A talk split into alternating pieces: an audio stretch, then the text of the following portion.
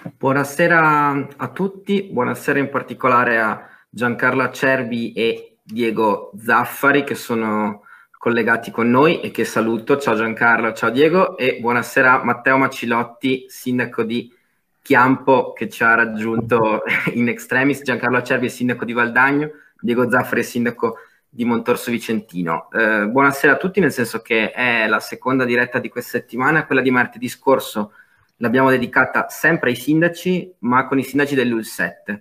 Abbiamo avuto 12 sindaci che ci, si sono alternati raccontandoci la situazione del loro territorio. Qual è l'obiettivo e qual è il motivo delle dirette di questa settimana dopo che abbiamo parlato di Europa, delle misure del governo, abbiamo parlato della situazione nella provincia di Bergamo, cioè l'epicentro dell'emergenza. Il tema è che in questa settimana abbiamo sentito tantissimo la voce del governo, tantissimo la voce della regione, d'altronde è un'emergenza nazionale su un tema eh, di pertinenza regionale principalmente, perlomeno come la sanità, la voce dei sindaci tante volte l'abbiamo sentita di meno e invece i sindaci sono quelli poi che più di tutti sono sul territorio, ovviamente tra le istituzioni, che quindi si accorgono di che cosa sta cambiando nella nostra società. Io rapidissimamente introduco facendo degli esempi concreti, parlavo con la Caritas di alcuni comuni nei giorni scorsi con cui tengo rapporti per motivi di lavoro e mi dicevano che sull'accesso ai buoni spesa si registrano povertà nuove, cioè soggetti che finora non avevano mai chiesto eh, aiuto e che oggi lo chiedono, per cui una realtà in fortissimo cambiamento, come il fatto che i comuni sono in prima linea anche nelle misure che hanno preso in queste settimane e saranno in prima linea nell'assorbire i colpi fortissimi che arriveranno poi dal punto di vista sociale ed economico, così come altro tema cruciale metto sul piatto, se qualcuno lo vuole raccogliere, è un tema importante che è vero che è presto per fare le analisi, eh, dopodiché se c'è un punto che ormai è chiaro ed è evidente che rispetto alla Lombardia e al Veneto come sistema sanitario ha finora perlomeno retto meglio agli impatti eh, dell'emergenza Covid, probabilmente perché rispetto al modello lombardo che è tutto concentrato sugli ospedali, c'è ancora un sistema di sanità del territorio che consente di non ospedalizzare tutti e di gestire in maniera differente un fenomeno, una pandemia come questa. Sono solo alcuni spunti di riflessione, volutamente gli interventi dei sindaci sono liberi perché ci interessa sentire la loro voce, io non faccio il giornalista. Partirei da Giancarlo Acerbi, sindaco di Valdagno, che ringrazio davvero tanto della disponibilità e prego Giancarlo. C'è ancora sì, buongiorno a tutti intanto, eh, ai colleghi, a te Giacomo. Ma, eh, gli spunti sono tanti, sono in parte condivisi da tutti noi sindaci delle amministrazioni comunali. Quello che, che ci preoccupa, al di là della situazione contingente, almeno preoccupa me, è anche il futuro, il futuro che non è tanto la, la fase 2 o la fase 3 o quello che sarà, ma è poi quello che sarà l'assetto del, del nostro mondo, del nostro contesto sociale, e al di là della ripartenza economica, sociale, quindi che interessa il mondo delle, delle aziende, del commercio, dell'artigianato, eccetera, a me sta particolarmente a cuore quello che è proprio l'elemento valoriale, il modo di pensare del nostro tessuto sociale, della nostra comunità. È inutile dire che, eh, che prima di questa emergenza si assisteva, si poteva assistere a un certo atteggiamento e a una certa deriva che andava verso l'intolleranza, l'egoismo, l'individualismo e, e quant'altro. Ecco, tra i tanti lati negativi che io ho visto da, da questo ruolo privilegiato di sindaco c'è proprio che ci sono anche degli elementi valoriali nuovi che sono emersi. Sembra che questa emergenza abbia tirato fuori, eh, parlo per la mia comunità, eh, il meglio o perlomeno degli elementi positivi, no? atti di solidarietà, di, di attenzione agli altri, di tolleranza e, e, questo è importante, è un'occasione che non dobbiamo perdere per il futuro, no? non solo quindi la ripartenza economica e, e produttiva, ma anche proprio eh, come progettare il nostro eh, futuro contesto sociale. Ovviamente noi politici, amministratori, ma anche la politica più alta ha grandi responsabilità, è un'occasione, un treno da non perdere secondo me, perché poi le azioni che si mettono in atto, che ogni comune mette in atto, che ogni territorio mette in atto di aiuto nell'emergenza, i buoni pasto e le, la consegna dei, dei, farmaci e tutto quanto fatte col volontariato, sicuramente sono azioni importanti e lodevoli, ma che poi sono situazioni che sono emergenziali. Il bello, il difficile a mio avviso viene dopo. Io sono davvero preoccupato di questo treno eh, sui valori o sui disvalori che, che, passa. Dobbiamo saperlo cogliere. Questo come primo, primo, primo ragionamento. Grazie Giancarlo. Matteo Macilotti, sindaco di Chiampo. Sì, Beh, innanzitutto saluto anch'io tutti voi, saluto i colleghi e amici sindaci che sono qui connessi. Ciao Giancarlo e al nostro Diego Zaffari, grande nuovo sindaco di Montorso. Eh, allora, eh, saluto, saluto, tutti voi e faccio alcune considerazioni. E condivido eh, assolutamente quello che diceva Giancarlo, è un ragionamento il suo assolutamente corretto. Ossia, speriamo appunto che eh, da questo periodo nero, da questo periodo tragico, eh, si possano anche recuperare determinati valori che avevamo smarrito e che la nostra società assolutamente aveva smarrito. E effettivamente ho visto una grossa unione, come tanti comuni l'hanno vista, da parte dei cittadini in questo periodo, grande solidarietà, grande vicinanza all'altro eh, e quindi da questo punto di vista spero che questo non sia soltanto un atteggiamento dell'emergenza, ma possa diventare un atteggiamento che poi segue anche la ricostruzione, perché sono convinto che se questo non sarà l'atteggiamento della ricostruzione abbiamo poche possibilità. Cioè, la solidarietà è fondamentale nella fase di ricostruzione. Ci saranno, ci saranno nuove disoccupazioni, ci sarà eh, difficoltà nel lavoro, ci saranno delle nuove povertà come si sono già manifestate. Allora o tutti siamo uniti e solidari l'uno con l'altro e allora riusciremo a cavarcene fuori, altrimenti sarà totalmente impossibile che la tenuta sociale regga nei nostri paesi e nelle nostre comunità. Quindi è bene che questi lavori dell'emergenza non siano soltanto un fatto emozionale dell'emergenza, ma rappresentino anche la guida nella fase successiva. Poi c'è un'altra cosa che, diciamo, dal punto di vista più politico, più generale, un po' mi, eh, così, mi spaventa. No? Io non vorrei che appunto eh, la nostra idea sia quella di ritornare allo status quo ante, cioè eh, per me da 30 giorni a questa parte è cambiato il mondo. E il mondo eh, non tornerà più quello di prima.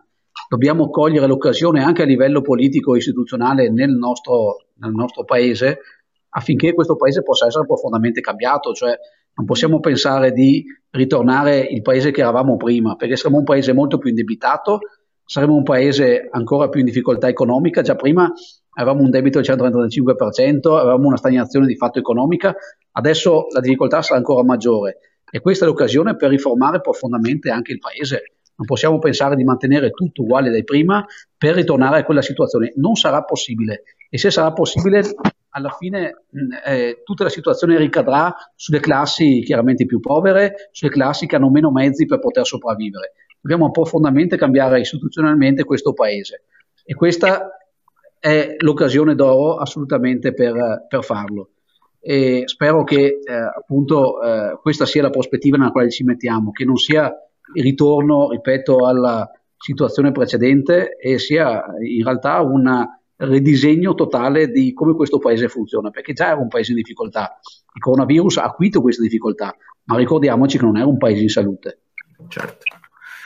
Diego. Tu come? Allora, intanto eh, grazie Giacomo e complimenti per le, questa iniziativa perché sei più operativo dell'ANCI su certi, su anch'io, i miei colleghi Matteo e Giancarlo. E, mh, sì, io condivido ovviamente perché tutti viviamo adesso nella stessa situazione e stiamo vivendo in un periodo abbastanza paradossale che però eh, visto all'interno delle amministrazioni eh, sembra di vivere in una specie di sogno nel senso che eh, sì, noi abbiamo, ognuno ha i suoi territori, delle, delle persone positive, eccetera, ma non abbiamo, ehm, eh, come si può dire, non ci sono eh, feriti, non ci sono morti, non ci sono, quindi abbiamo una situazione abbastanza mm, un po' paradossale appunto perché noi mm, eh, prendiamo quelle che sono le istanze che ci vengono dal governo e, dal, e, dalle regioni e cerchiamo di adattarle ognuno ai propri territori, ognuno con le proprie, con le proprie difficoltà. E qui emergono, come dicevano prima i miei colleghi, appunto quelle che sono le grandi solidarietà. Io sono contentissimo, per esempio, del, dei miei cittadini perché sono tutti completamente rispettosi. Ovviamente qualcuno che si lamenta c'è, perché sarebbe, sarebbe impossibile. Però in linea di massima tutte le direttive che vengono date sia dal governo, dalle regioni, oppure che vengono anche consigliate da, da me, eh, vedo che vengono rispettate e anzi vedo che mh, noi abbiamo cominciato adesso ad avere un dialogo come hanno fatto i miei colleghi attraverso Facebook con, eh, con i cittadini e vedono che loro apprezzano la presenza dell'amministrazione perché si rendono conto che l'amministrazione in questo periodo c'è e sta lavorando per loro. E quindi quando tu vai a chiedere un sacrificio, vai a chiedere qualcosa, loro l'accettano ben volentieri perché sanno che c'è qualcuno che ha in mente perché viene fatta questa cosa. E, e, un po' alla volta, adesso abbiamo fatto delle aperture, ci stiamo un attimo organizzando, un po' alla volta eh, ci rendiamo conto che chi è in casa per mesi ha bisogno comunque di avere la possibilità di andare fuori. Ed è un po' il paradosso che abbiamo quando ci lamentiamo che uno va a camminare e poi magari le persone vadano, vanno, non so, a fare la spesa tutti in fila, tutte quelle cose lì. Quindi ci sono tutte queste situazioni che potrebbero esplodere. Invece vedo che le, le persone sono abbastanza, eh, abbastanza coordinate e abbastanza pazienti. Ecco, eh, questa situazione può dare alle famiglie anche la possibilità, se vogliono, di rivedere quelli che sono i rapporti all'interno della famiglia in maniera diversa. Cioè adesso abbiamo le famiglie che sono a casa, i genitori magari perché non, non stanno lavorando, i figli perché non, non, vanno a scuola e quindi è un momento per stare insieme. Eh, io ho fatto per la festa del papà, ho fatto una mia considerazione e ho visto che è stato, che è stato molto apprezzato perché invitavo appunto le persone a dire condividete, condividete adesso questo momento con i vostri figli, avete una possibilità in questa situazione drammatica generale di prendere questa piccola gioia e condividere con loro. E, e secondo me è una cosa che dobbiamo fare, al di là poi della, eh, della possibilità di aggiornarci con le nuove tecnologie come stiamo facendo adesso. Eh, per me, come mai per altri miei colleghi, non siamo abituati, però le stiamo facendo nostre perché questo puntualmente adesso è la modalità di comunicazione, ma potrebbe essere anche una modalità di comunicazione diversa. Infatti eh, ci stiamo ragionando come sindaci, invece di spostarsi tutti, in, eh, trovarsi in un luogo per le cose più semplici, lo possiamo fare ognuno nel proprio ufficio. Quindi questo potrebbe essere un'occasione per sperimentare delle modalità di comunicazione un po' particolari. Ecco, e poi dobbiamo vedere quelle che possono essere appunto le, le nuove povertà che sono manifestate in maniera particolare dagli ultimi, quindi ovviamente gli extracomunitari che non hanno una rete sociale e quindi sono quelli che devono essere aiutati più di altri, anche se chiaramente questo crea problemi, eccetera. Però noi dobbiamo guardare l'umanità insieme, non eh, da dove le persone vengono. E lì, anche lì adesso stiamo vedendo che effettivamente c'è comunque una rete di solidarietà anche per questo aspetto. Grazie anche a Diego. Riusciamo a fare un altro giro rapido? Chiedo in particolare, magari in modo più, più puntuale, alcune cose a, Giancarlo, che è il sindaco della seconda città più, più grande dell'ULS, giusto? Valdania dopo Vicenza la città più, più popolosa, è la città dove c'è un ospedale.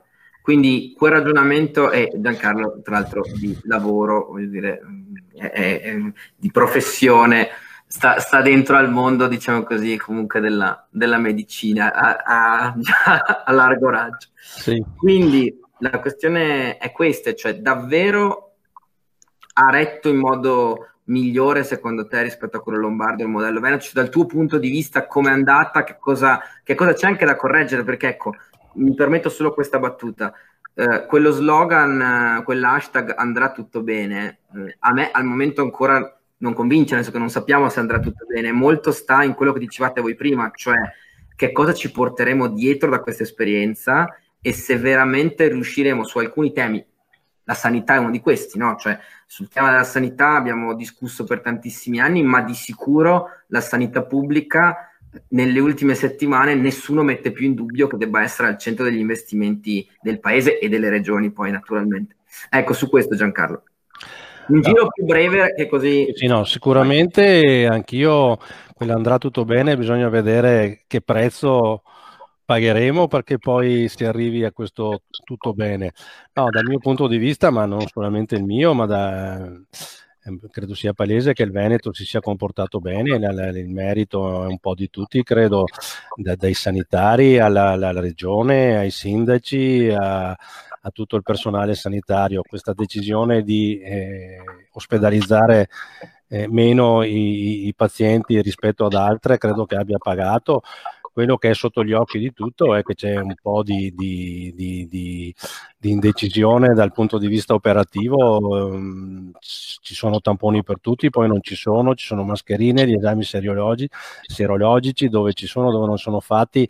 Quello che mi pare da, da, di notare è che non eravamo preparati, non avevamo un piano, non solo dal punto di vista della sanità, ma in generale eh, su, su, tutto un piano per affrontare delle pandemie, delle emergenze così. Io credo che nel 2020 uno Stato importante come l'Italia deve avere dei piani, dei protocolli operativi per cui è già deciso prima chi fa chi, chi fa cosa. Invece a tutti i livelli, e eh, non voglio dare colpe a nessuno perché sono situazioni estremamente difficili, partendo dal governo per arrivare alla regione, per arrivare anche a qualche sindaco, ci sono delle imprecisioni, delle inesattezze, delle fughe in avanti, delle, dei, de, de, delle normative che poi sono confuse, insomma bisognava pensarci prima che ci serva da lezione per, per, questo, per questa emergenza e per altre.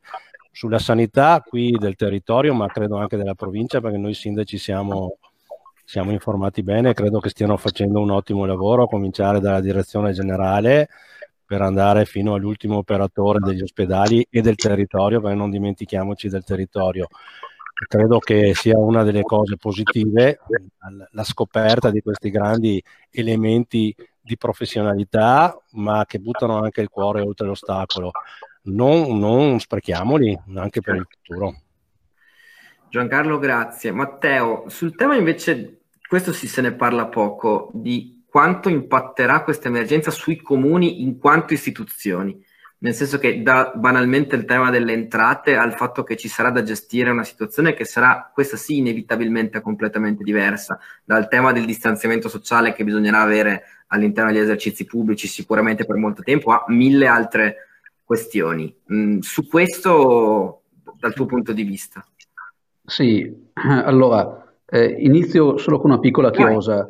Eh, quando io sento dire la frase andrà tutto bene, eh, io non, non, ne sono proprio convinto, nel senso che eh, visto il numero di vittime che abbiamo pagato fino adesso, purtroppo non è andata bene. Eh, e, e, lo dico per rispetto anche di, di, quelle tante famiglie che purtroppo non hanno nemmeno potuto vedere eh, i funerali di loro cari, insomma, no? quindi è stata una situazione assolutamente tragica. Eh, cerchiamo appunto di, di, di farla andare meglio, forse questo è, è quello che il, il nostro obiettivo ora.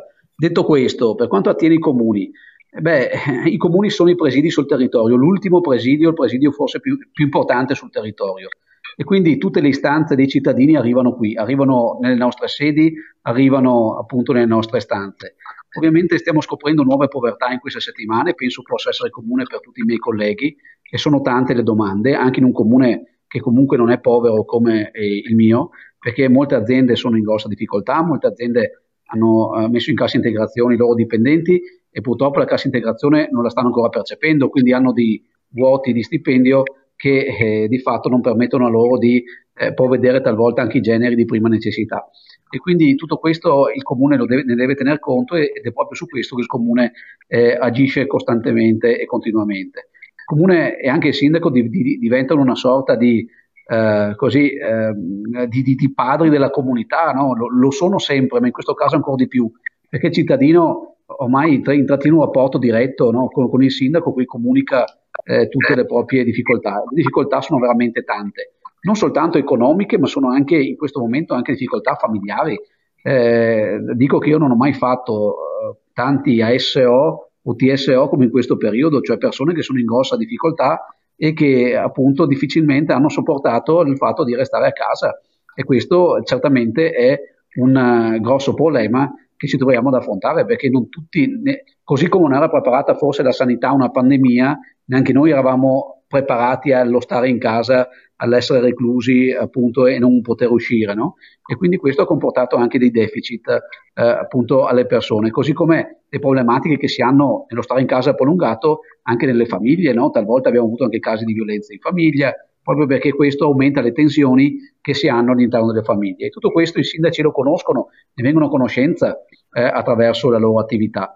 Per i comuni sarà un anno difficilissimo perché ovviamente diminuiranno di molto le entrate, tutti i comuni hanno posticipato chiaramente eh, le tasse comunali, eh, chiaramente sappiamo già che non avremo le stesse, le stesse entrate e dovremo far fronte a tutto ciò attraverso dei tagli, evidentemente se poi lo Stato in realtà non compenserà le perdite che, eh, che avremo. Quindi ehm, guardiamo avanti con preoccupazione, però in questo momento io direi guardiamo anche avanti con coraggio. Cioè io sono convinto che eh, insomma, se le comunità stanno unite, eh, se dimostrano la solidarietà che non sia soltanto emozionale, quella di oggi, ma la dimostrano anche in, nella fase di ricostruzione, possiamo ancora reggere e possiamo anche reggere bene.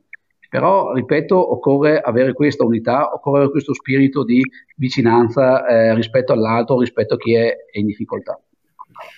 Matteo, grazie. Diego, prima tu toccavi un tema che secondo me è importantissimo, anche se non, non, non, sarà ancora emerso in tutta la sua evidenza, però i sindaci sono sicuramente i primi ad accorgersene ed è il tema delle nuove povertà, cioè il fatto che questa, insomma, all'inizio della crisi si diceva, dell'emergenza si diceva che l'emergenza è equanime, per cui mette tutti sullo stesso livello, in realtà non è vero. Uno perché uno è costretto a stare a casa un, mese eh, se ha una villa con piscina ci può stare in un modo, se ha un monolocale da 40 metri quadri con dei figli magari diverso. Primo e secondo, perché questa crisi ha colpito moltissimo alcune parti ovviamente della popolazione, ristoratori, baristi, partite IVA, cioè quelli che non hanno un reddito fisso o, o, che sono imprenditori di se stessi. Da questo punto di vista avete già osservato una situazione particolare? Secondo te che impatto avrà questa cosa? Beh, da, dal nostro punto di vista lo, lo sentiamo, non l'abbiamo sentito, anche perché appunto, mh, ripetendo quel, questo aforisma, andrà tutto bene, andrà tutto bene sì perché vediamo le luci in fondo al tunnel, però bisogna capire quanto è lungo questo tunnel, ma soprattutto bisogna capire eh, cosa troveremo perché effettivamente, come dicevi tu, ci saranno probabilmente delle differenze sociali, nel senso che non penso che tutta l'attività economica riprenda come, come attualmente, quindi ci saranno delle differenze fra chi avrà eh, appunto eh, delle conseguenze che principalmente sono i ristoratori, sono i titolari dei bar o quelli che, che seguono il settore turistico che probabilmente saranno gli ultimi a poter essere operativi e mentre altre persone che sono più ricche dal punto di vista eh, tecnico-professionale, perché ovviamente chi sta lavorando adesso in smart working vuol dire che ha le capacità per farlo e quindi di conseguenza eh, ha anche determinate rotazioni, quindi lo stipendio non lo perde, mentre alcuni magari che eh, appunto come possono essere alcuni imprenditori, per esempio quelli che eh, che sono nel mio settore, che sono le agenti di commercio, non girano più perché la nostra è un'attività che è continuamente a contatto con le persone e quindi adesso il contatto con le persone più, più lontano lo tieni, meglio è. Quindi anche alcune figure professionali secondo me cambieranno metodo di lavoro perché appunto non sarà più come prima quindi dobbiamo pensare che mentre una volta si andava in un bar per trovare compagnia per fare quattro chiacchiere adesso alla fine vogliamo vedere quanto la gente ha voglia di stare insieme, di unirsi magari a persone che non conosceva, di andare ai concerti, di andare in spiaggia. Quindi dobbiamo capire sia l'aspetto economico, ma anche l'aspetto eh, dell'immagine, della visione sociale del, del futuro, quindi capire cosa mh, può portare appunto a determinate attività imprenditoriali che, che hanno questa tipologia di attività che appunto con eh, più persone che devono stare insieme. Poi c'è un'altra cosa che secondo me può essere pericolosa, quella compete al governo che la deve eh, risolvere abbastanza velocemente, la differenza fra chi ha uno stipendio fisso, che sono chiaramente dipendenti pubblici oppure dipendenti di aziende, di aziende pubbliche, e chi lavora nel privato, perché chiaramente lì possiamo avere dei conflitti perché qualcuno continua ad avere il suo, eh, diciamo così, il suo status e, e, altri mai perdono potere d'acquisto e altre cose. Quindi po- possono crearsi veramente delle differenze sociali incredibili. Li abbiamo viste, per esempio, al sud quando cercavano di aprire negozi perché non avevano la possibilità di mangiare. Da qui poi è nata quella famosa eh, proposta del governo di utilizzare i soldi per appunto eh, il sostegno immediato, cioè buoni spesa, quindi vuol dire mangiare, non dare altre cose mangiare come fossimo dei profughi, perché alla fine questa è la situazione, cioè un profugo che viene da qualsiasi parte del, del, mondo ha bisogno esclusivamente di mangiare, quindi siamo arrivati a questo livello. E poi ci sono quelli appunto che perché riescono a fare smart working, perché comunque sono protetti penso giustamente anche gli insegnanti che comunque anche se sono a casa loro chiaramente eh, il loro stipendio lo prendono, quindi per loro dal punto di vista economico non è cambiato assolutamente niente. Questa è una cosa che secondo me deve essere analizzata bene per evitare quando si riprende a pieno l'attività di avere appunto conflitti sociali basati su queste mh, differenziazioni in sostanza. Questo sarà un tema di equità secondo me cruciale e che ci porteremo avanti per, per un po' di tempo, nel senso che comunque l'impatto di questa emergenza, lo dicono tutte le statistiche, tutte le previsioni economiche, non durerà due mesi, tre mesi, sei mesi, ma sicuramente come minimo degli anni, speriamo che non siano cinque, ma che siano due, visto che l'ho detto al plurale, ma di sicuro sarà un tempo lungo, per cui servirà adeguarsi e soprattutto immaginare quali sono le strategie giuste per, per, per, sostenere il reddito di chi non ce l'ha e per immaginare un rilancio. Io ringrazio davvero tantissimo Giancarlo Cerbi, Matteo Macilotti e Diego Zaffari della disponibilità e gli auguro soprattutto buon lavoro, visto che l'impegno delle prossime settimane e prossimi mesi sarà complesso, immagino. Grazie davvero. Grazie a te. Grazie, Grazie, Grazie a voi. Ciao. Ciao. ciao. ciao. ciao. Adesso dovrebbero raggiungersi e collegarsi Edoardo Tomasetto, sindaco di Pozzoleone, Giusi Armiletti, li vedo, e Elisa Santucci che si sta per connettere. Eccola, Elisa, Eccomi. ciao. Ci siamo. Ciao Giacomo. Elisa ha più confidenza col mezzo rispetto a tutti noi messi insieme perché no, cercheremo, è, è, è il giro più difficile. Faccio le prove. Ok, è il giro più difficile. Non sei l'unica.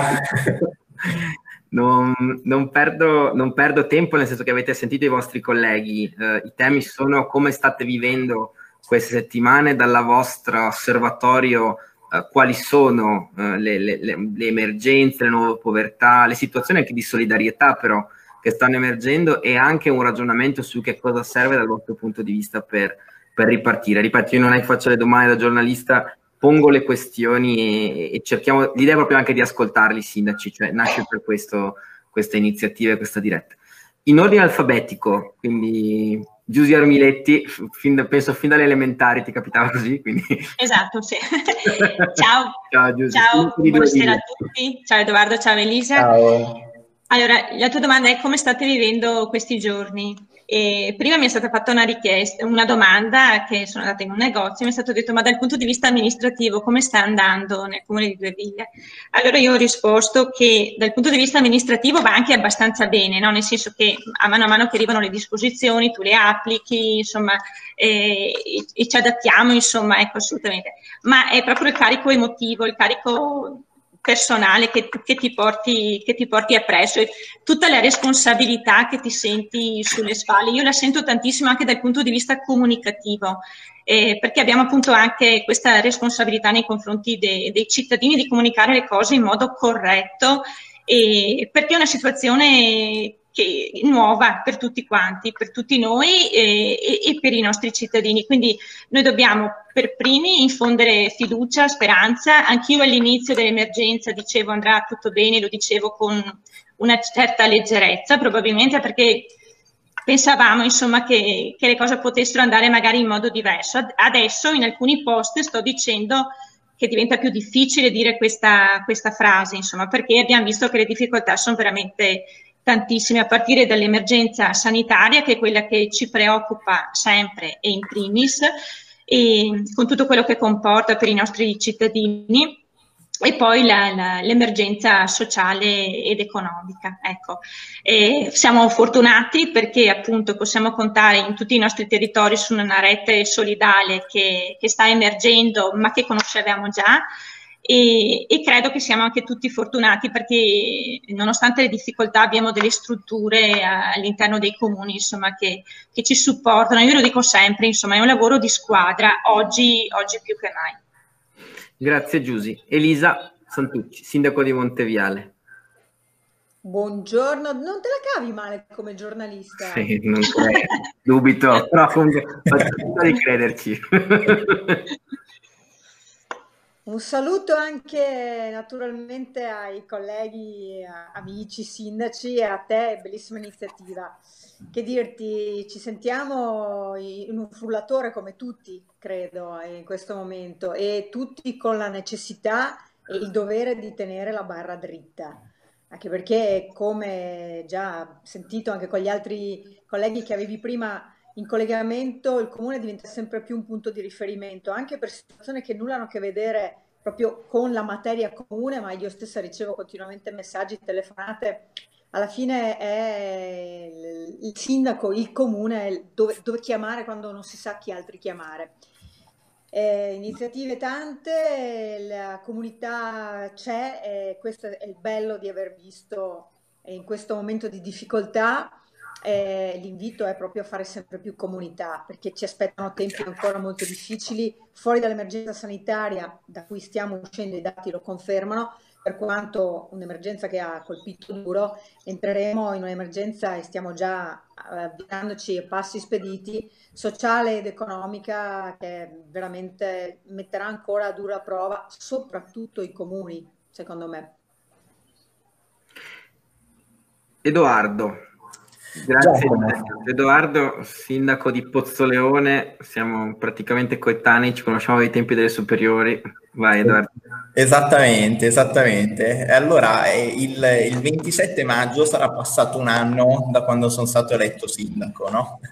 Avessi saputo di dover affrontare un'emergenza del genere, probabilmente ci avrei pensato due volte di più, no? Nel senso, battute a parte, è, un, è, è, qualcosa di veramente forte anche a livello emotivo, come diceva giustamente Giusi, eh, per un sindaco essere così in prima linea perché sei in trincea tutti, tutti, i giorni e a tutte le ore. Sei il punto di riferimento per tutti i cittadini, tantissime sono le informazioni che riceviamo quotidianamente da ULS, regione, prefettura, eccetera, e che dobbiamo riversare nel modo migliore eh, ai nostri cittadini, anche nel modo più corretto, fra l'altro, non poche volte capita a più livelli e non lo dico con tono polemico, ma anche con Elisa eh, ci eravamo eh, un, po', un, po', scaldati su questo, se non ricordo male. E, mh, capita molto spesso anche che magari si vada prima in conferenza stampa e poi ehm, la notizia arrivi al sindaco. Ecco,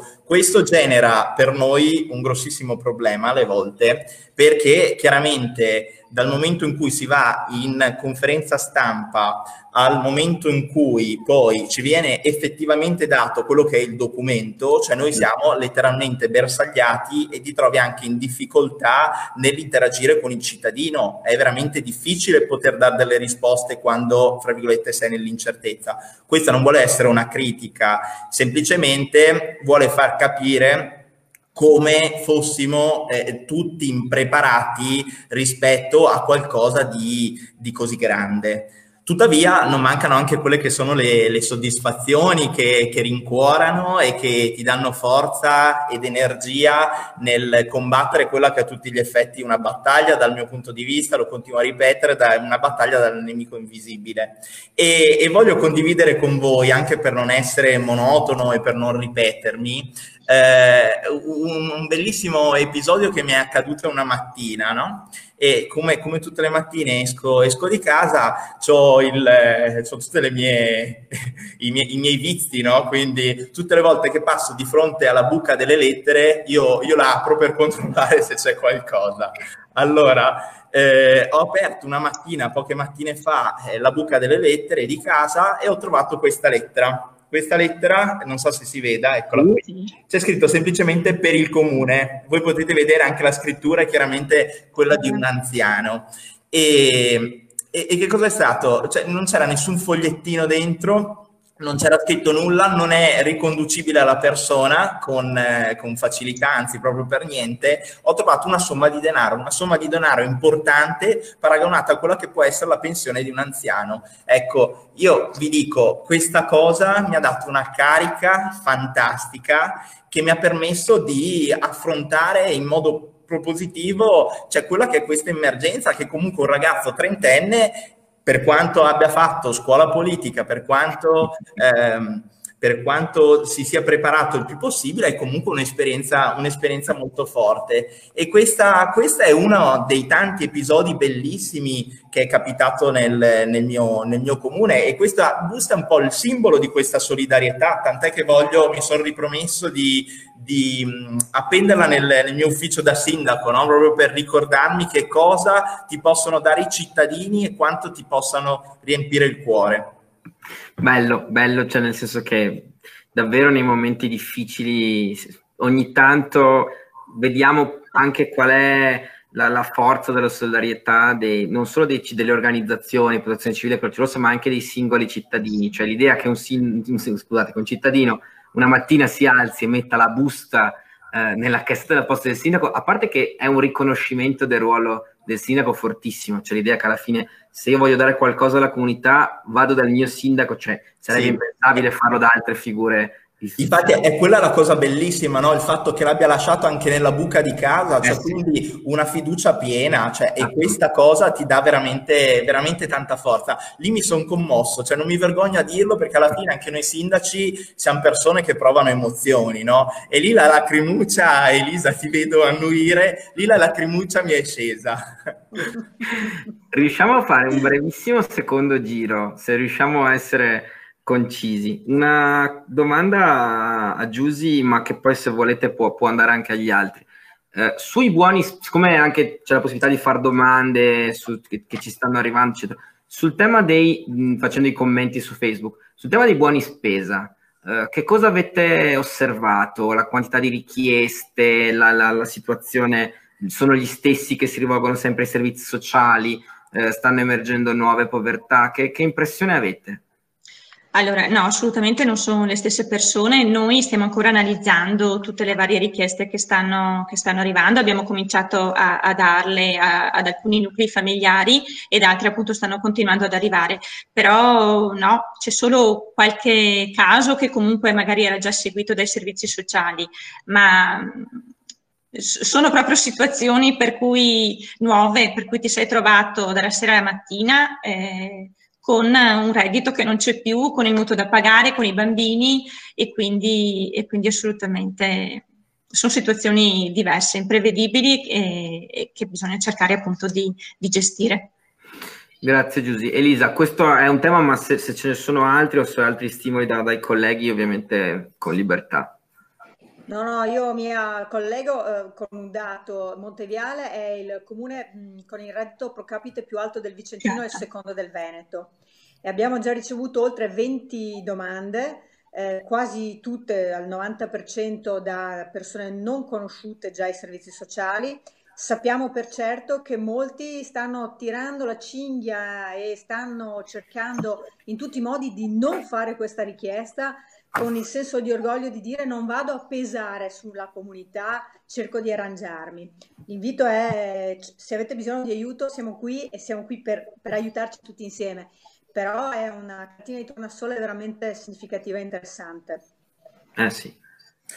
Pozione, 2800 abitanti, abbiamo già 32 domande di sostegno. Su queste 32 domande, cioè, eh, anche perché le abbiamo già analizzate tutte e, e, comunque possono ancora fare domande ai cittadini, casi sociali ad oggi eh, già censiti, diciamo, sono solo 6.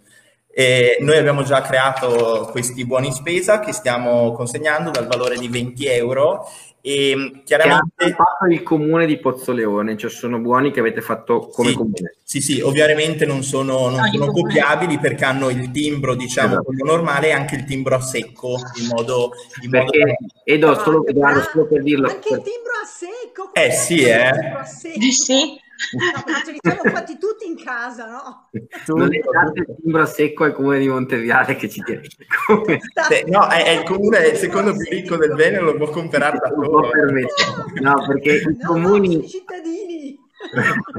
In effetti su questo è, è anche giusto dirlo e cioè che il decreto del governo su come spendere quei soldi non era chiarissimo. Io no, lavoro nel mondo del commercio per cui ho dovuto seguire la questione. Questi 400 milioni venivano destinati ai comuni, dopodiché potevano, si potevano, non veniva chiarito, ma alcuni comuni hanno stampato buoni spesa loro, molti, altri, per esempio in Emilia Romagna, quasi tutti hanno comprato buoni spesa dai circuiti utilizzati ad oggi dalle grandi aziende, dei eh, Sodexo, eccetera.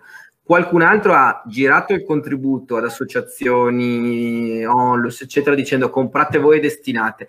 Quindi, se posso, per valutazione personale che non mi metto in bocca, ancora una volta lo, sfasamento istituzionale di questo paese, in cui tante volte c'entra col tema delle conferenze stampa che toccava Edoardo prima, in cui a volte Stato, Regione, coi comuni, diciamo, a volte ci parlano un po' poco, per cui fanno, la, fanno provvedimento benissimo in 400 milioni.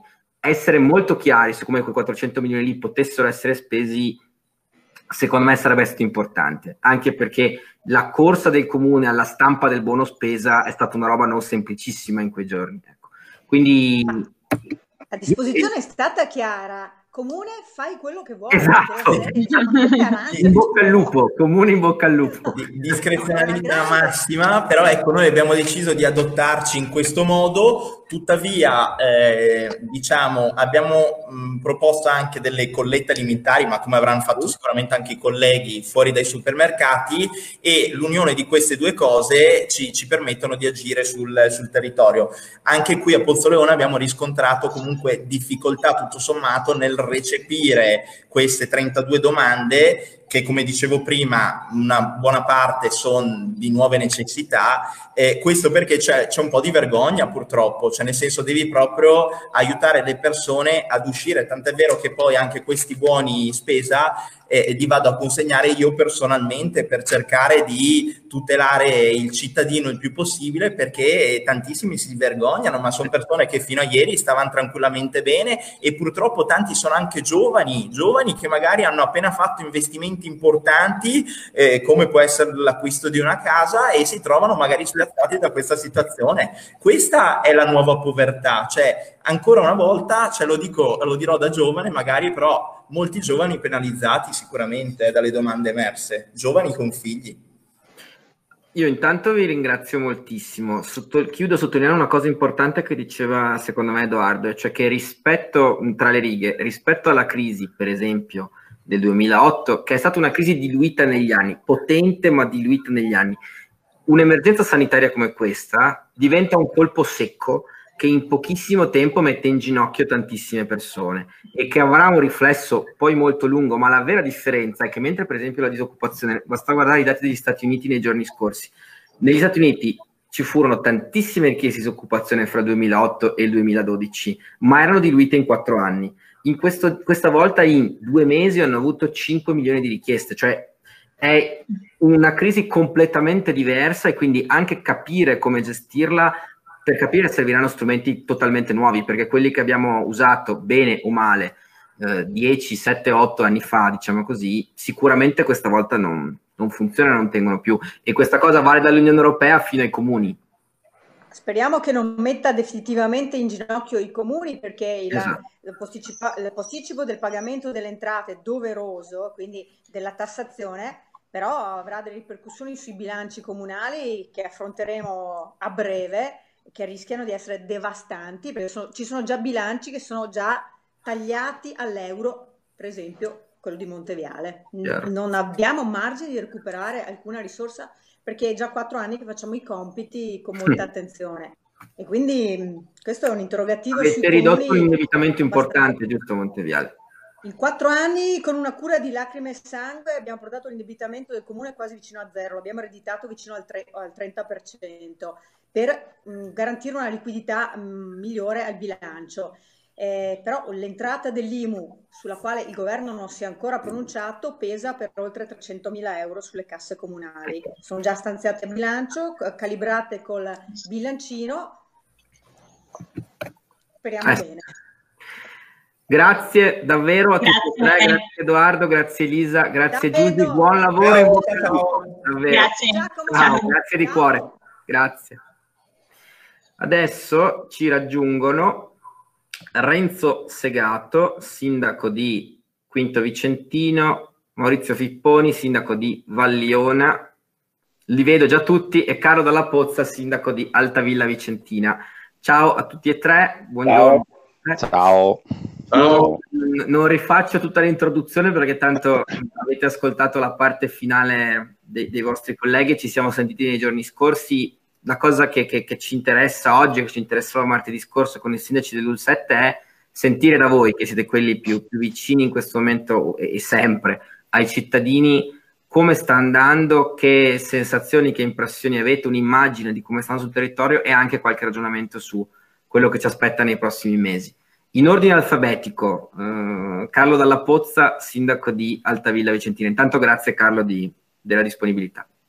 Niente, grazie a voi dell'opportunità, mi sentite, vero? Sì. sì bene. Allora, ehm, e questa è una, non so se sia una battaglia o una guerra. Eh, l'ho presa, l'abbiamo presa forse tutti come una battaglia, quindi con grande impeto e ci stiamo accorgendo che è una guerra di posizione e quindi dovremmo metterci un po' alla, dire, nella predisposizione di dover mantenere una, uh, una forza d'animo che ci è richiesta e che forse non, non eravamo pro, eh, preparati a dover esprimere. E sentivo prima il collega di Pozzoleone che diceva che mai avrebbe pensato, ma chiunque di noi mai avrebbe pensato. No? E sta andando complessivamente, io sono anche orgoglioso dei miei cittadini perché si stanno comportando bene nonostante io sia stato per un problema di numeri, perché eh, Altavilla è un paese che sta un po' al centro del mondo, no? ci sono tutte le, tutte le, infrastrutture che passano per Altavilla e quindi anche il virus che viaggia con le gambe altrui eh, per Altavilla è passato in modo abbastanza pesante, eh, un po' eh, verso i, la casa di riposo che purtroppo è stata, è stata attaccata e quindi ha, ha, ha un problema fortunatamente sembra sia eh, circoscritto, sono riusciti a circoscrivere una, una, sezione e tenerla blindata, ma anche nel paese e con le modalità e le persone più strane, cioè non è che ci sia un focolaio, un qualche modo di una traccia, un filo rosso, non c'è. È random, assolutamente random. E quindi io ho preso anche delle iniziative un po' po' come dire, eh, cattive subito, cioè chiusura, prima a chiudere i parchi, a vietare le biciclette, a imporre le mascherine dopo averle peraltro comprate a carico del comune per, per tutte le famiglie e, e, distribuite con la protezione civile una, una task force fenomenale. Sento, Ma altre rispetto a quelle della regione, giusto? Sì, eh, io ho, ho subito preso, preso, la palla al balzo quando vedevo che cominciavano a preannunciare l'arrivo di queste mascherine della regione e insomma è un monouso che se cosa, cosa succede, no? E, e, quindi ho pensato, ho subito pensato uh, al, al, fatto che se io avessi fornito a ogni famiglia, visto che all'inizio poteva uscire uno alla volta in famiglia, no? a ogni famiglia avessi potuto offrire una mascherina eh, lavabile, riutilizzabile e avevo, ho speso anche qualche soldino, insomma no, ho speso circa poco meno, poco più di 20.000 euro, ma eh, ho dotato, ho, ho, ho, mandato una task force che dava tre mascherine della regione e una del, del, del comune. Quindi ogni famiglia è dotata. Quando ho consegnato l'ultima mascherina, ho fatto un'ordinanza che imponeva a tutti di uscire di casa con la mascherina. Certo. Perché proprio io sentivo la responsabilità di questi numeri che stavano in qualche modo crescendo per, proprio per la dislocazione anche del mio paese, del mio... Ah, sì. Questo era un po'. E, e, e, questo mi ha molto sensibilizzato. Tra l'altro devo ringraziare anche Maurizio Ficconi che ogni tanto, ogni tanto guardia, copio qualcosina di quello anche che scrive perché lui scrive presto e io mi, mi riduco sempre a scrivere alla sera tardi. Ecco, e, quindi, e, quindi, certe volte anche prendo spunto da lui perché, perché una delle cose principali che io ho, ho, mi sono imposto ma ho sentito come esigenza proprio intima, personale e, e anche da politico insomma è quella di essere il massimo trasparente e comunicare tutti i dati, belli o brutti che fossero, comunicarli, farli, perché altrimenti il, eh, chi sta eh, nella nostra posizione e che è, è, è, considerato a torto o ragione un po' il faro della sua comunità, eh, perde credibilità. Quindi deve essere prima di tutto trasparente, comunicare il più possibile, comunicare eh, anche poi la fiducia. Questa bisogna eh, tirarla fuori certe volte dal profondo di se stessi perché certe volte non sarebbero neanche le condizioni per farlo. Grazie. E in questo anche Maurizio Fipponi mi aiuta perché è molto empatico in questi aspetti. Carlo, grazie. Sì, Maurizio Fipponi è uno dei sindaci che sta comunicando di più eh, anche sui, sui, social, lo sta facendo spesso con delle dirette. Maurizio. Innanzitutto grazie dei complimenti e ciao a tutti quanti. Eh, guardate, sì, lo sto facendo perché, beh, un po' per mio, per mio carattere, ma ho anche visto che ho percepito che pur vivendo in un eh, comune che tutto sommato eh, riesce a passare indenne in questa questo dramma, perché abbiamo avuto, ahimè, solamente un deceduto, mh, mm, tra l'altro per cause non strettamente eh, direttamente collegabili al coronavirus, e poi alcuni casi, ma tutto sommato, di persone.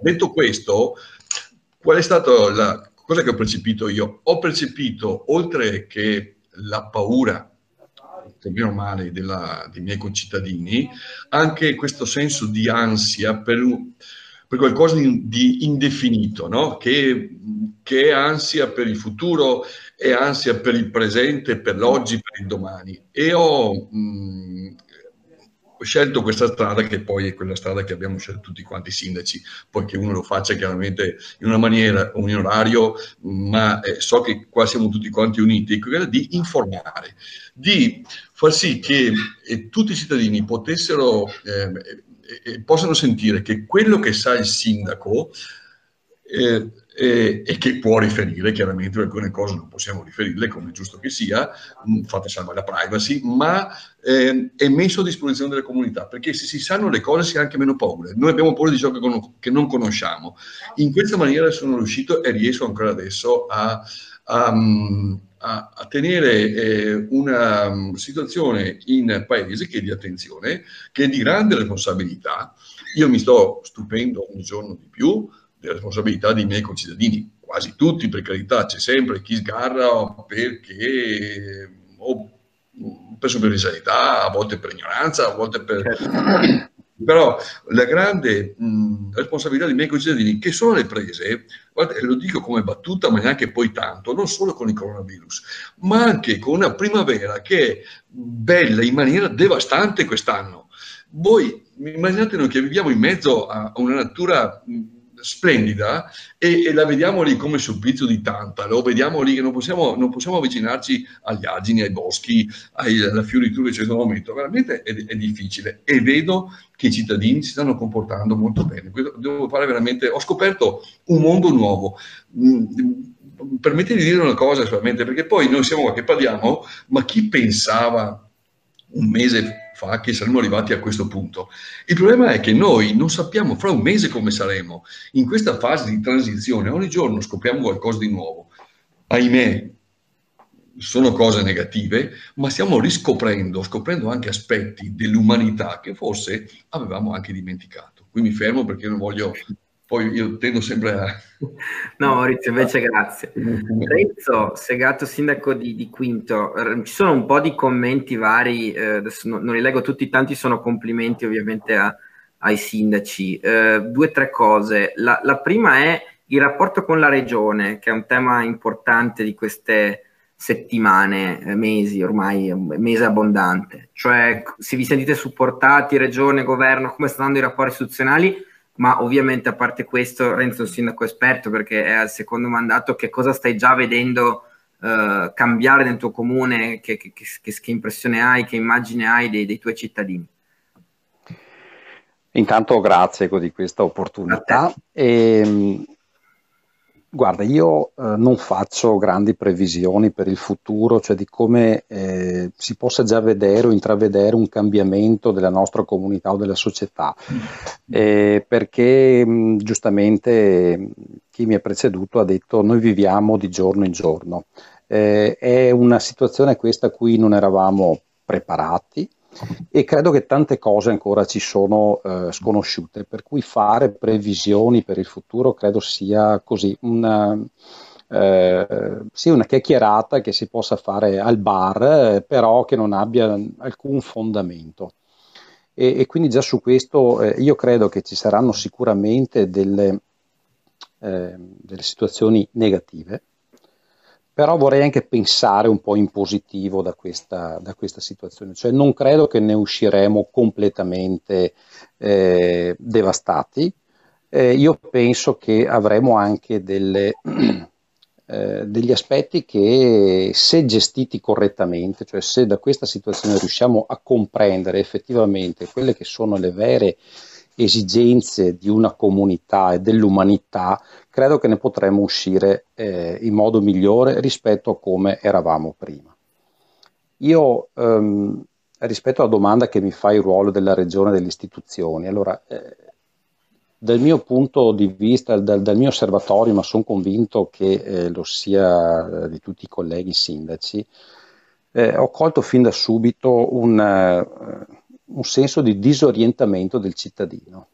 Cioè siamo, pass- siamo, partiti da una situazione in cui eh, sono state modificate radicalmente abitudini quotidiane delle persone, anche le più semplici, no? Il, l'uscire di casa per, eh, per, per uno svago.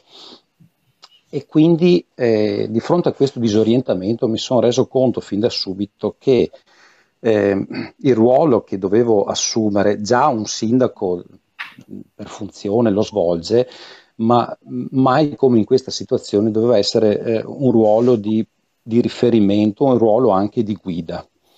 Eh, un riferimento per cercare di trasmettere tutte quelle informazioni cui ne eravamo a conoscenza, eravamo a conoscenza eh, dai canali istituzionali, ma anche da, da, quella rete che si è costituita tra noi sindaci. Ecco qua devo eh, ringraziare insomma, il ruolo anche che ha fatto la, la provincia, qui c'è, c'è, c'è, Carlo che è componente no, del, della, della, provincia di Vicenza, quindi un ruolo di eh, informazione rispetto a tutte le varie circolari, decreti che uscivano, quindi essere informati in tempo immediato per poter trasmettere eh, velocemente le informazioni ai cittadini, perché come è stato detto la cosa più eh, importante, la conoscenza, cioè eh, l'ignoto è la cosa che ci spaventa, ma se c'è conoscenza, consapevolezza e io sono convinto anche che la stragrande maggioranza dei cittadini hanno il senso di responsabilità, eh, le situazioni si affrontano. Quindi essere punto di riferimento, essere collegamento tra le istituzioni statali, eh, regionali e, e, e, i cittadini. Questo è il ruolo che ci è stato chiesto. Allora, eh, il ruolo della regione, il ruolo del, del, dello Stato, eh, diciamo non c'è stato un collegamento diretto, spesso arrivavano alcune eh, penso anche alle ultime ordinanze, sono arrivate, l'ultima e la penultima sono arrivate eh, che praticamente poche ore prima che entrassero in vigore, che richiedevano ai comuni di attivare alcune, alcune misure, vedi per esempio la regolamentazione dei mercati. Io mi sono trovato l'ordinanza che, che, che, che mi è arrivata in via informale il venerdì sera, quando il sabato mattina avevo il mercato e avrei dovuto predisporre un piano eh, da, da, da, fornire alle, alle, agli esercizi commerciali. Ecco, quindi diciamo qualche, qualche eh, disattenzione o, o sì, direi disattenzione con i confronti dei sindaci c'è stata, però sostanzialmente eh, credo che il, il sistema, eh, l'organigramma ecco, tra Stato, Regione e, e Comuni comunque abbia, abbia funzionato. E, mh, ruolo della Regione, ruolo per esempio anche del, del, dell'US, della sanità, io credo che l'USL abbia svolto un, un, un, ruolo eh, gravoso e fondamentale. Ecco, credo la gestione anche ospedaliera sia stata fatta nel miglior modo possibile.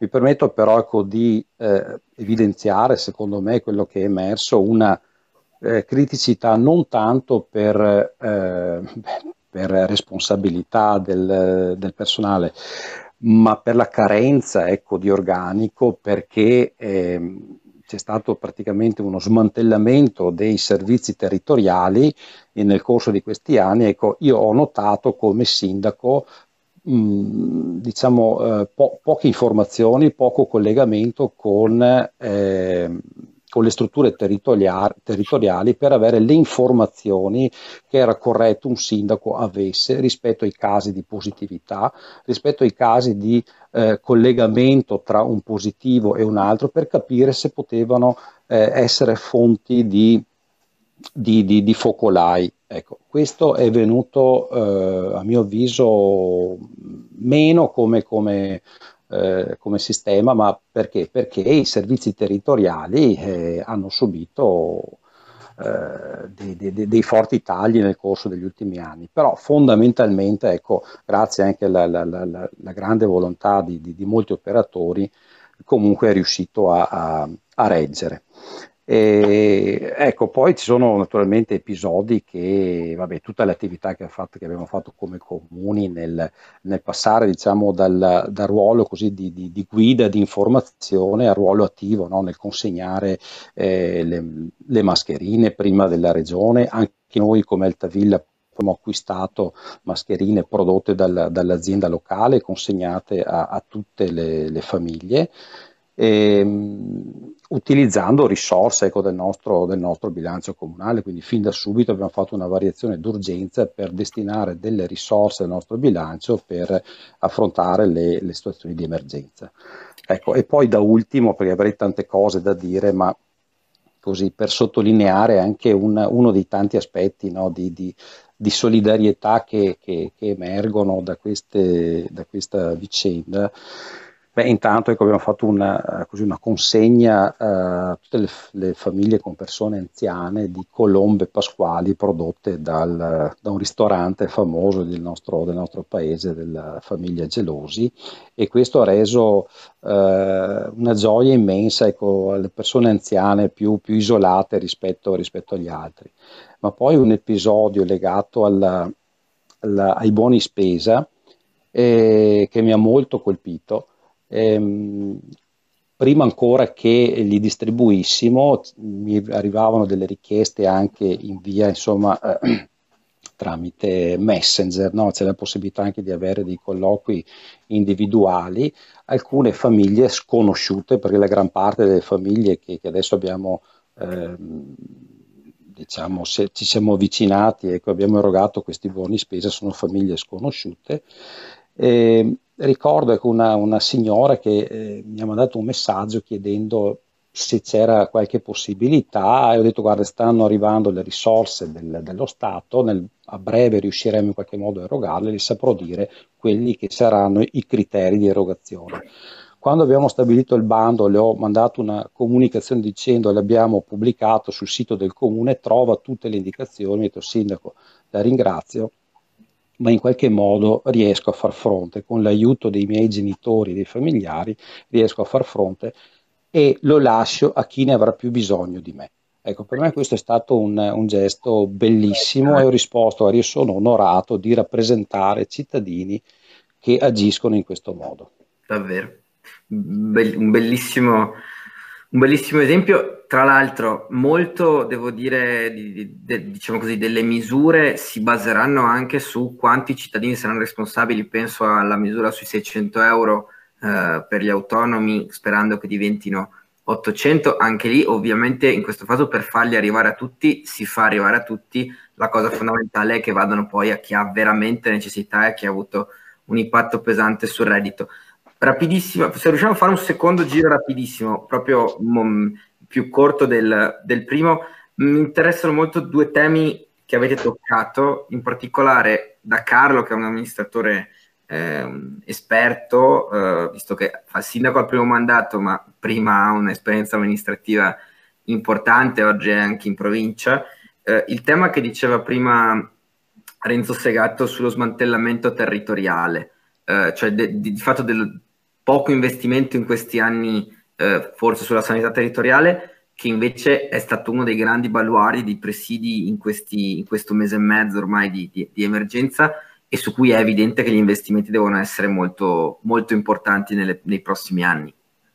Beh, innanzitutto ripeto una, un po' il ragionamento di, eh, di Segato, nel senso che a me è capitato proprio stamattina, mi ha chiamato una signora che gestisce una pizzeria, dice ho ricevuto i 600 euro e voglio consegnare 600 euro di pizze a chi ne ha bisogno. Quindi, eh, voglio dire, c'è questo, questo, spirito di solidarietà, no? E solidarietà che eh, va anche eh, ripercorrere all'indietro, perché purtroppo di questo si tratta, molti passi anche nella eh, struttura della solidarietà eh, sanitaria. No?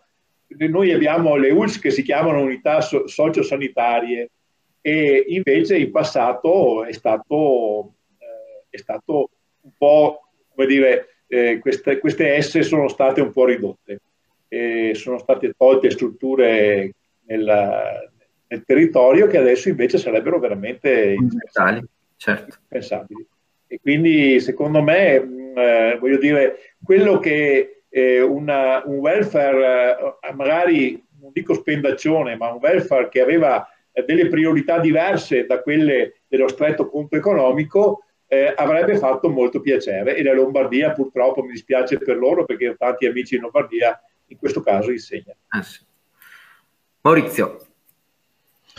Guarda, sempre eh, a questo proposito non posso che associarmi a ciò che hanno detto i miei colleghi prima, quindi non voglio ribadire eh, l'importanza appunto della, della dimensione territoriale della, della sanità e mh, mm, ormai ciò che è stato fatto eh, in passato e gli errori sono stati fatti, li abbiamo visti, li abbiamo toccati con mano, adesso, con mano, adesso si tratta di guardare al futuro veramente cercando di ehm, mettere rimedio ehm, e, e, di prepararci perché mh, gli imprevisti, abbiamo visto, eh, ci sono e, e vanno, non possiamo più farci trovare come, come sistema, sistema eh, Stato, sistema regioni, province, comuni, un, ognuno per la propria responsabilità, impreparati di fronte a queste, a queste emergenze. Certo è una cosa planetaria, una cosa devastante, abbiamo capito che sì, non, non, è così facile da affrontare. Ecco. Io rimango sempre del parere che comunque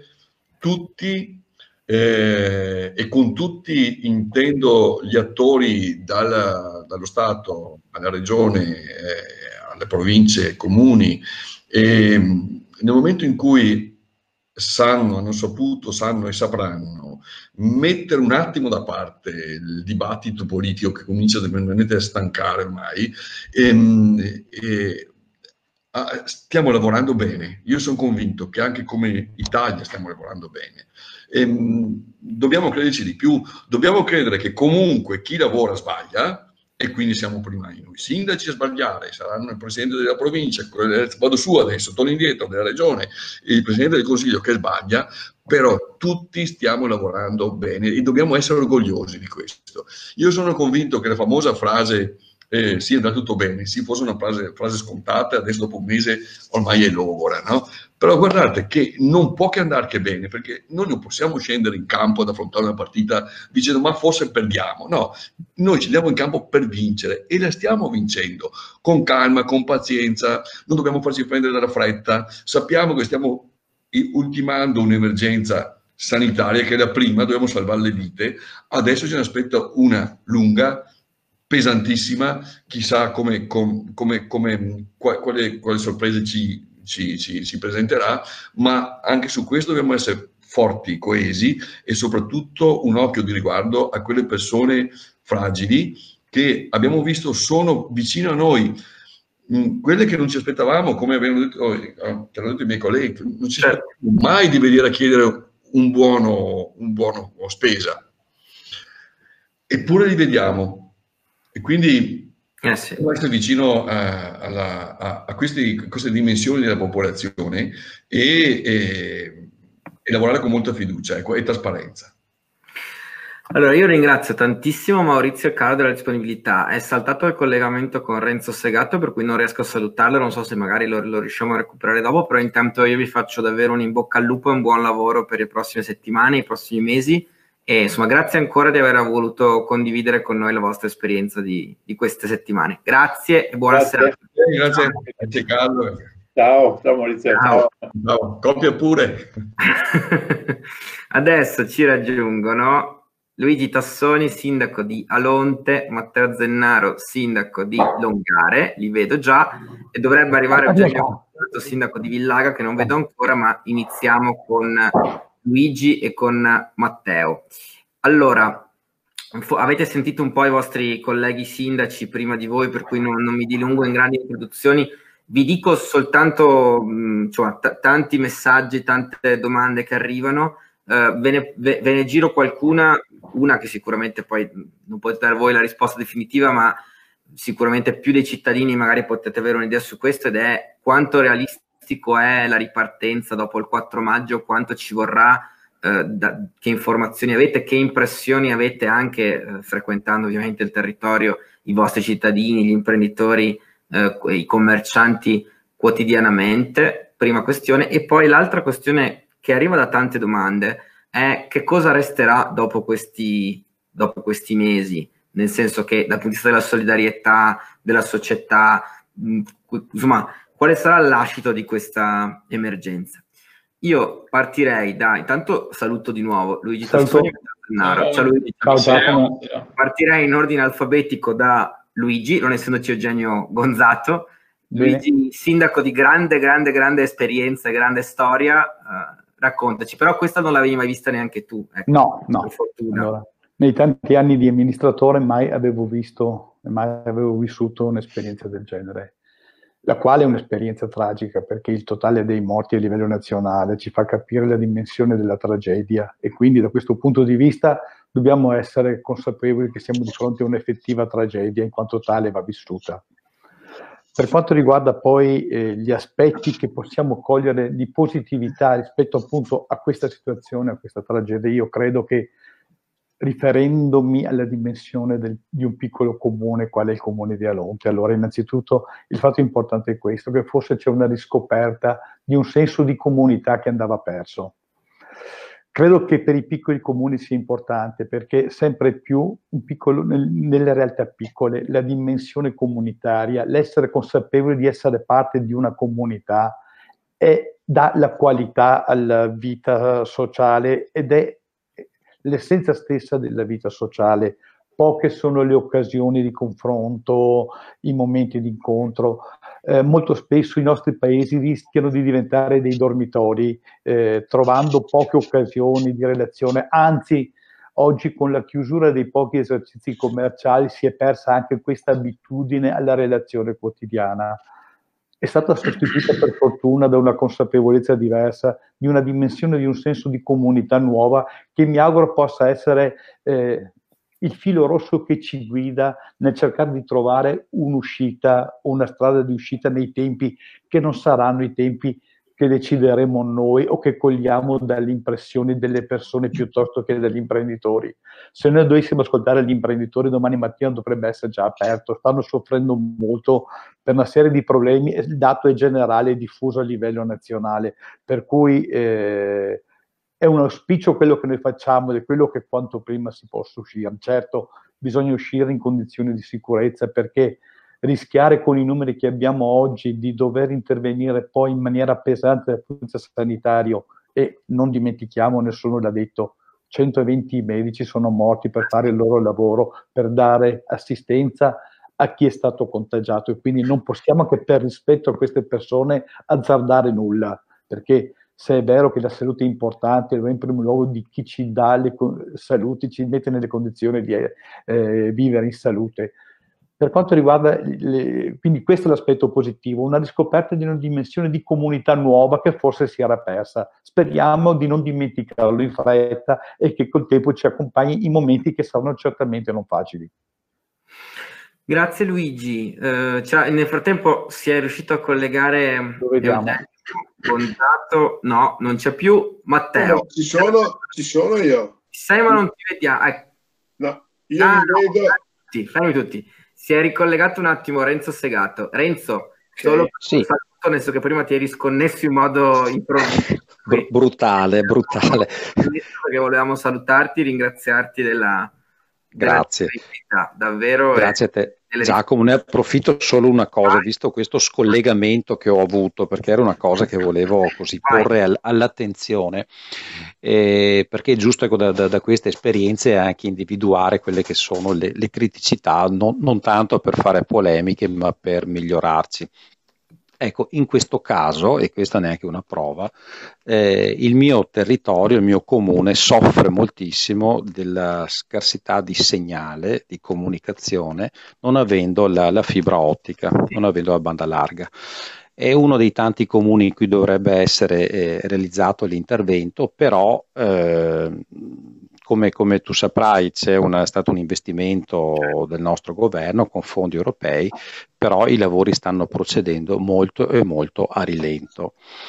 Mi viene detto che uno dei motivi da parte di, questi, eh, di queste società è che adesso stanno attendendo tutti eh, i vari pareri dei molteplici enti che si devono esprimere cosa che in altre regioni è avvenuto attraverso una conferenza di servizi indetta dalla Regione Veneto. Qua in Veneto invece questa conferenza di servizi non è stata indetta e ogni ente esprime il proprio parere eh, singolarmente con i tempi che si allungano eh, notevolmente. Quindi è una questione che va affrontata perché eh, credo che l- la comunicazione mai come ora, anche con lo smart working, con le, le lezioni a, a distanza che, che, che, verranno, che, verranno, svolte, è necessario avere questo tipo di infrastrutture.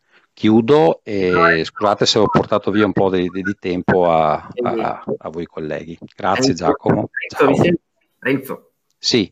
No, dicevo, è importantissima questa cosa che hai detto su un punto, e cioè eh, questo tema, sul te- in particolare sulla didattica a distanza, oltre che ovviamente per chi lavora, nel senso che una delle grandi fratture che si sono create in questo mese e mezzo è stato su due fronti. Uno, sulla possibilità di avere accesso a internet per le famiglie, tanti non ce l'hanno. In, in, Veneto siamo messi meglio di tante altre regioni d'Italia, ma anche in Veneto ci sono zone in cui è difficile avere una connessione veloce o normale, non veloce, e la seconda è il tema degli apparecchi, dei device, cioè il fatto che se una famiglia ha tre figli e non ha cinque computer in casa, se i due genitori lavorano da casa e i figli devono tutti connettersi a scuola, diventa una situazione complicatissima da gestire. Per cui, ecco, quando diciamo che cosa ci portiamo dietro da questa emergenza, questa è sicura, quello che dicevi tu, è uno delle grandissime messaggi e segnali d'allarme che abbiamo perché comunque un pezzo di questa esperienza ce la porteremo dietro su questo fronte. Per cui grazie davvero della, della testimonianza e del, insomma, della segnalazione su questo punto. Grazie. Grazie a te, un saluto ai colleghi sindaci, ciao. Ciao. Ciao Renzo. Adesso ritorna Eugenio Gonzato, Matteo Zennaro e poi Eugenio Gonzato. Vai Matteo. E beh, Giacomo, se mi ripeti un attimo la domanda perché anch'io ho avuto problemi di connessione, non ho capito molto bene. Così andiamo via meglio. In realtà dicevo prima, non c'è una domanda specifica, nel senso che non, la, la, questione è avere da voi sindaci che state vivendo in queste settimane al fronte, cioè a fianco ai cittadini, l'emergenza, eh, avere un'immagine e la voce dei sindaci su questa situazione. Quindi dal tema della solidarietà fin dalle, a, se stanno emergendo, come altri sindaci hanno detto prima di voi, nuove povertà, cioè l'impressione che sui buoni spesa ci, siano, ci sia una richiesta di persone che prima non si rivolgevano al comune e ai servizi sociali, così come un ragionamento sulla ripartenza, nel senso che per esempio nei messaggi in tanti chiedono eh, cosa succederà dopo il 4 maggio, che prospettive ci sono, se davvero si potrà ripartire. Quindi, però, ecco, è una riflessione libera, Matteo, nel senso che mh, sulla vostra esperienza e anche su cosa vi aspettate per le prossime settimane. Ma, eh, sicuramente allora partiamo da, dal primo tema molto importante che riguarda un aspetto sociale, perché dopo l'emergenza sanitaria è abbastanza chiaro a tutti che inizierà, anzi è già iniziata ed è conseguente l'emergenza eh, sociale. Eh, io credo, ho visto anch'io nel, nel mio territorio situazioni davvero molto tristi che eh, non conoscevamo, almeno come servizi sociali, noi non conoscevamo la miriade di domande e situazioni che sono emerse da questa, da questa emergenza. E, e, questo è un dato molto, molto significativo e importante e ci farà probabilmente anche dare un ordine di idea di, di come sarà l'evoluzione, l'evoluzione futura. Su questi temi io credo che eh, bussare alla porta di un comune per chiedere un buono pasto e un buono spesa in questo caso sia davvero un atto ehm, che pone la persona in uno stato di, di, di grande difficoltà. Ecco, allora probabilmente questo ci, ha, ci, apre anche una riflessione un po' più ampia che, eh, che prevede eh, delle nuove esigenze e ci porta verso eh, dei nuovi obiettivi anche per, per il futuro. E, mh, mm, dobbiamo iniziare a rimodulare anche tutta la questione delle priorità. Eh, basti pensare per noi amministratori che al 31 dicembre avevamo concluso il bilancio di previsione, oggi siamo costretti completamente a rigirare il bilancio in un ordine di, di priorità, certamente molto importante. Ecco, io credo che il ruolo degli amministratori in questo momento sia particolarmente importante perché sono eh, direttamente a contatto con la comunità e quindi conoscono le situazioni di, di difficoltà. cosa possiamo fare? Come la vedo dopo il 4 maggio? Eh, purtroppo noi ancora eh, non, non, possiamo dare, secondo me, un ordine di idea ben preciso, però sono molto d'accordo con quello che diceva Luigi prima. Deve esserci prima di tutto una priorità, che è la salute pubblica. E quindi prima di abbozzare a eh, provvedimenti urgenti, immediati, per rispondere a una categoria rispetto a un'altra, bisogna ben considerare la questione della, della salute pubblica. Questo certamente non esclude il grande tema dell'emergenza economica, che sarà un tema assolutamente certo. importante che, ci dobbiamo, che dobbiamo affrontare in maniera responsabile nel brevissimo termine. Grazie Matteo. Eugenio Gonzato, sindaco di Milano. Sì, eh, io se posso sintetizzare eh, qual è diventato il nostro ruolo. Prima si diceva, no, eh, in maniera eh, così magari molto anche romantica, però eh, per molti di noi era vero, cioè mettersi a servizio dei cittadini, no? Us- usavamo questo termine qua, cioè la politica come servizio. Adesso io sostituirei la parola servizio con la parola aiuto, perché eh, davvero eh, cioè, noi dobbiamo cioè, capire che il nostro ruolo e diventa proprio, uh, cioè, è una trasformazione anche mentale, dobbiamo metterci a disposizione, aiutarli, capire i bisogni e cercare di, di, di dargli incontro. Eh, io, io, confesso che eh, eh cosa ho fatto? Un comune piccolo, quindi ah, scusate un attimo, eh, quindi sono anche avvantaggiato da questo punto di vista qua. Ho preso l'elenco delle partite IVA, no? E li ho, a li ho chiamati a casa dicendo, signori, non fatevi problemi. sappiamo che, ripeto, parlo di partite IVE dove c'erano attività, cioè noi dovevamo pensare che la gente, chi aveva un negozio, eccetera, la sera tirava il cassetto, trovava il contante, no, si andava a comprare la spesa, si pagava l'affitto, pagava... Adesso quel cassetto lì, quando lo tiri la sera, è vuoto. Quindi, eh, quindi ho chiamato tutte queste partite IVE dicendo non fatevi problemi, sono qua, i buoni ci sono, abbiamo 11.000 euro da spendere e appena li termino ne metto ancora perché uso, uso, i soldi del bilancio, grazie a Dio un bilancio che mi permette anche di farlo, capisci? Cioè questo è l'atteggiamento che secondo me dobbiamo cercare di mettere in atto, proprio per fare in modo perché la gente, la nostra gente, la gente, non è gente abituata a bussare, non è gente abituata a, a domandare, no? E allora cercato proprio io di, di, dire, di, fare il primo passo in maniera tale da, da convincerli. Ecco. E questa è il, la, la, situazione. Per quanto riguarda il dopo, il dopo sì, sinceramente è, è, molto presto. Io devo dire la verità, ho 3-4 aziende grosse a Villaga che hanno sempre lavorato, però eh, conosco i proprietari, persone serie, persone davvero in cui l'operaio è, è trattato con il massimo rispetto, per, per fortuna loro hanno continuato a lavorare perché hanno le condizioni, cioè lì non c'è la distanza di due metri, c'è la distanza da cinque metri, capisci? Quindi eh, sono un tipo di lavorazioni che permettono anche di, di, di continuare a lavorare. E, e, dopo vedremo, adesso sentiremo che a livello nazionale cosa succederà. Eh, per il resto come la stiamo vivendo. Eh, cosa vuoi? La metto in ridere anch'io a volte con i miei cittadini quando mi chiami, mi telefono per dire posso, come, come, anche ai miei colleghi succede la stessa cosa, ti chiamano posso fare quella cosa lì, posso dare... A me viene da dire, dico guarda, cioè, se devo essere sincero, sono così ubriaco di ordinanze, comunicazioni, eccetera, che è, è, qualche volta è difficile dare le risposte precise e puntuali. Si cerca di usare il buon senso come al solito, insomma. Grazie Eugenio. Una, un secondo giro rapido su un punto. Tantissime domande di, di, vario tipo, ma vanno sul tema del dopo, non nel senso quando riapriamo, ma che cosa ci resterà dopo di questo mese, mese e mezzo finora, ma in prospettiva sarà di più.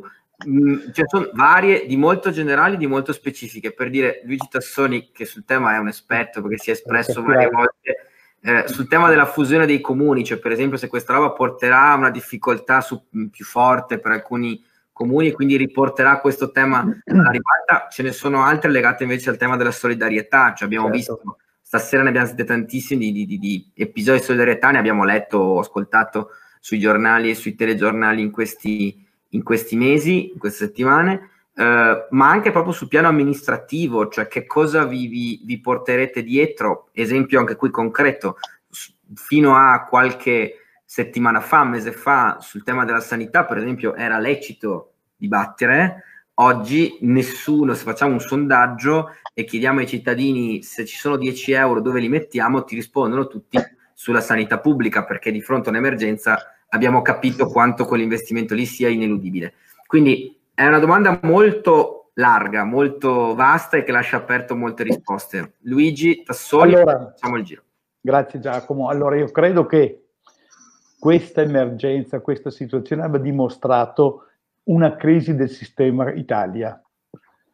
A differenza di altre emergenze, terremoti, in cui l'ambito è circoscritto e comunque è riconoscibile un perimetro di azione, qua il per- un perimetro non esiste più, chiunque può essere vittima di questa uh, epidemia e quindi da questo punto di vista il, la risposta del sistema è debole perché il sistema di fronte ad emergenze così importanti va in crisi. Detto questo, è evidente che se vogliamo affrontare con le possibilità che abbiamo e con le risorse che avremo, che saranno sempre più scarse, prova ne sia il fatto che per far fronte a questa emergenza sanitaria dobbiamo rincorrere risorse a debito per far fronte alle esigenze attuali, qualche mh, consapevolezza diversa vada posta rispetto all'organizzazione complessiva, a cominciare ovviamente dal livello istituzionale, non tanto sul discorso oggi rispetto all'emergenza sanitaria della fusione dei comuni, ma a me pensare oggi a 20 regioni, qualcuna di 200.000 abitanti, ciascuna con una risposta propria rispetto a un'emergenza complessiva, è evidente che pone il problema di rivedere l'assetto istituzionale regionale, va rivisto se vogliamo affrontare in maniera compiuta questo tipo di situazioni. D'altra parte non è neppure la soluzione il problema di ritornare al modello sanitario unico per tutta la nazione. Io avrei preferito piuttosto individuare qual è il modello che dà risposte migliori e applicarlo. Decidiamo prima cosa vogliamo fare e poi vediamo i percorsi per arrivare a raggiungere gli obiettivi che ci siamo dati. Qua invece mettiamo sempre il carro davanti ai buoi. E allora da questo punto di vista cosa ci deve servire questa situazione, questa emergenza? Ci deve eh, rendere tutti consapevoli ad ogni livello istituzionale di avere una consapevolezza diversa rispetto al sistema attuale, fatto non di sovrapposizione di competenze e di pareri, ma di capacità di dialogo e di confronto, magari rivedendo anche gli assetti istituzionali con una consapevolezza nuova che nasce dal saper cogliere ciò che di positivo è stato fatto e che ha dato i risultati migliori e quindi attenersi a quello per avere comunque un metro di misura di risposte che non saranno certamente brevi e immediate, ma rispetto alle quali tutti ci dovremo confrontare e agire poi di conseguenza. Luigi, grazie. Matteo, teniamo il giro di prima. Matteo Zennaro.